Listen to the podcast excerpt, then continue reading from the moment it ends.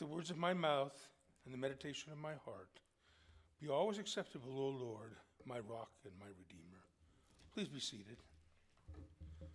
Today's lesson about Lazarus and the rich man was taken from a group of parables that we've been reading in chapter 15 and 16 of Luke's Gospel. Last week, for example, we read about the parable of the dishonest manager. Together, these parables are directed, at least these two are directed against the sins of covetousness. Specifically, the lesson in this parable implies that the end of poverty and misery of the godly in death leads to everlasting joy, while the sinful living and the cruel pride of the rich will end in everlasting misery without hope of mercy. As we look at the details of this specific parable, we are not told that if the rich man has gained his fortune dishonestly, or if he made free with other people's money, or if he was a drunk or a glutton. We can infer, however, that he was an affluent citizen, an eminently respectable person who those in the world would probably admire, and whose portion of wealth was large.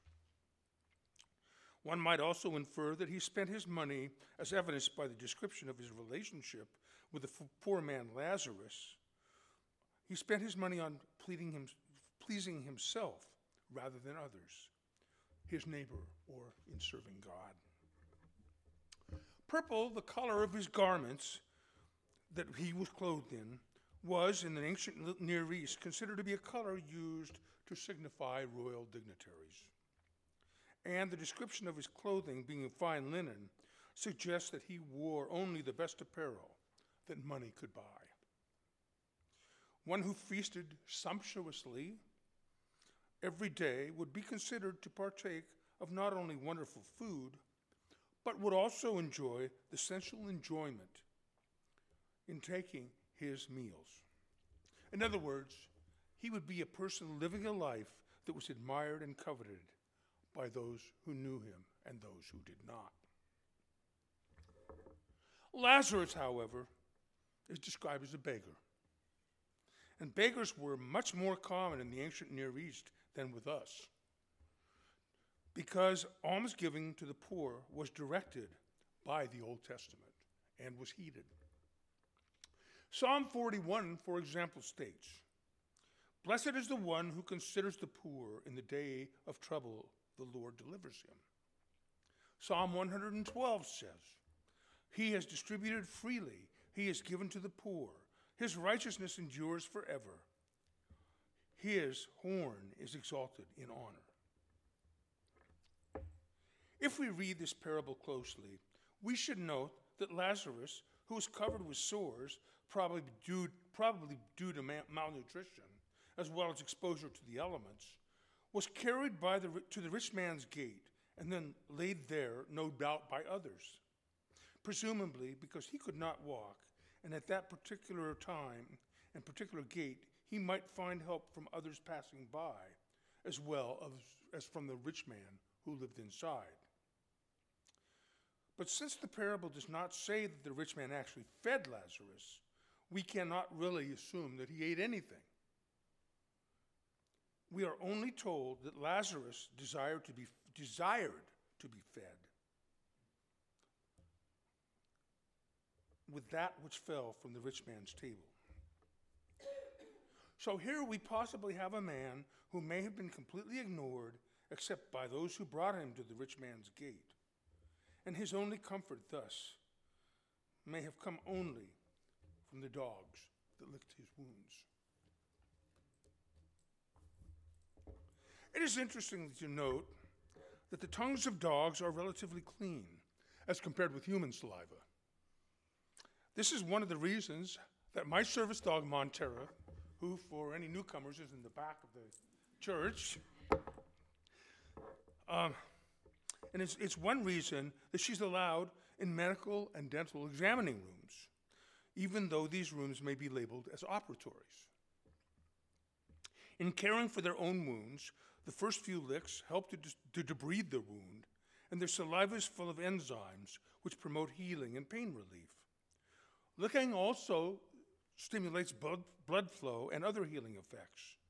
But alas, that wasn't enough, for poor Lazarus, alone in the world, passed away. Now, we have no idea where the body of Lazarus was later buried. We only know that his soul was carried away by angels into Abraham's bosom, which was believed to be an abode of rest and heavenly bliss, where the Jews believed that Abraham welcomed his children. On the other hand, we are told that the rich man died and was buried. No doubt he had a splendid funeral, and his body was placed in a costly tomb. But what about his soul? Verse 23 tells us that he is in Hades, a place reserved for the punishment of the departed, uh, departed spirits of the wicked.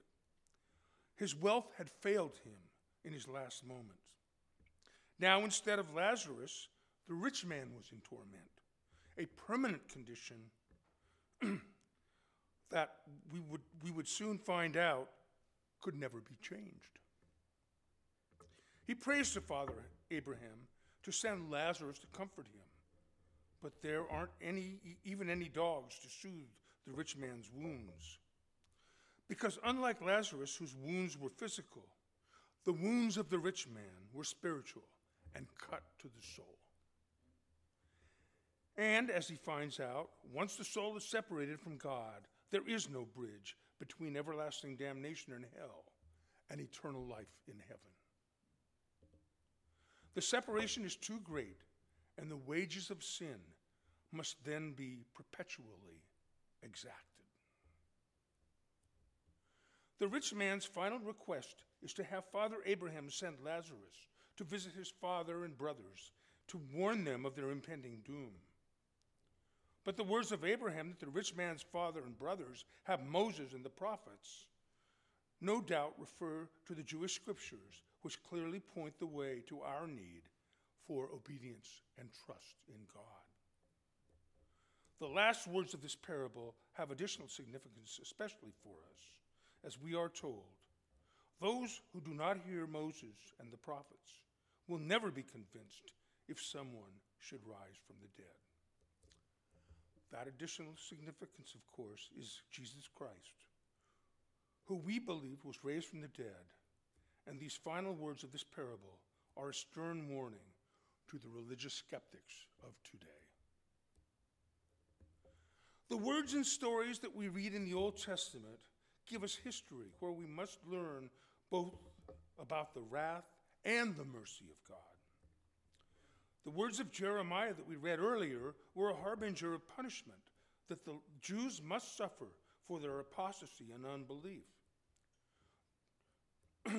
Jerusalem, its sacred capital, would be given over to the Babylonians, and yet God's orders to his prophet Jeremiah symbolically sealed the promise that under his mercy, the land that was purchased uh, by Jeremiah would once again be returned to God's people, the Jews. The sections of, Ni- so, the sections of Psalm 91 read today remind us of the merciful protection that God gives to his own people. This psalm is especially meaningful to those believers who serve in the military as they are deployed in harm's way. If we call upon God, then he will answer us. If we are truly his own, he will protect us. But our New Testament lesson from the book of Timothy warns us that, like the rich man who shunned Lazarus, our greedy desires for riches can plunge us into ruin and destruction. Selfish craving for wealth and material gain can cause us to wander away from our faith in God and open a chasm that might act, ultimately prove too wide to bridge.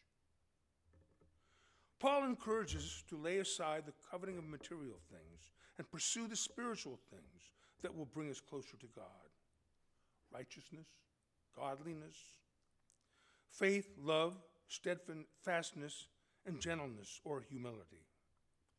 We must look to God for the sustenance that He provides for us and use the riches that we receive for His purpose.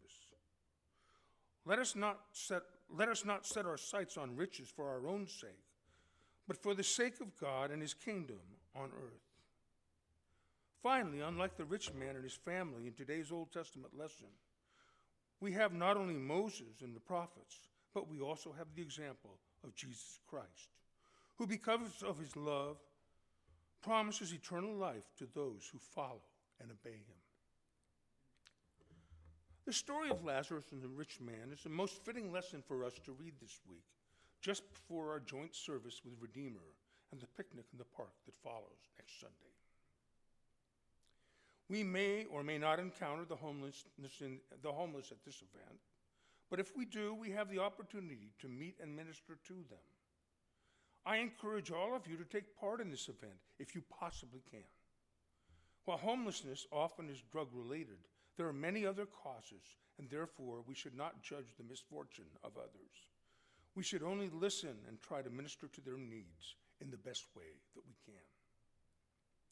It is our compassion and our attitude of love toward others that, with God's help, are important. Whether we succeed or fall in our ministry to individuals of this group, Christ sets the example for us, and by following it in our lives, we can, with His help, do more than we could ever imagine. In the name of God the Father, God the Son, and God the Holy Spirit.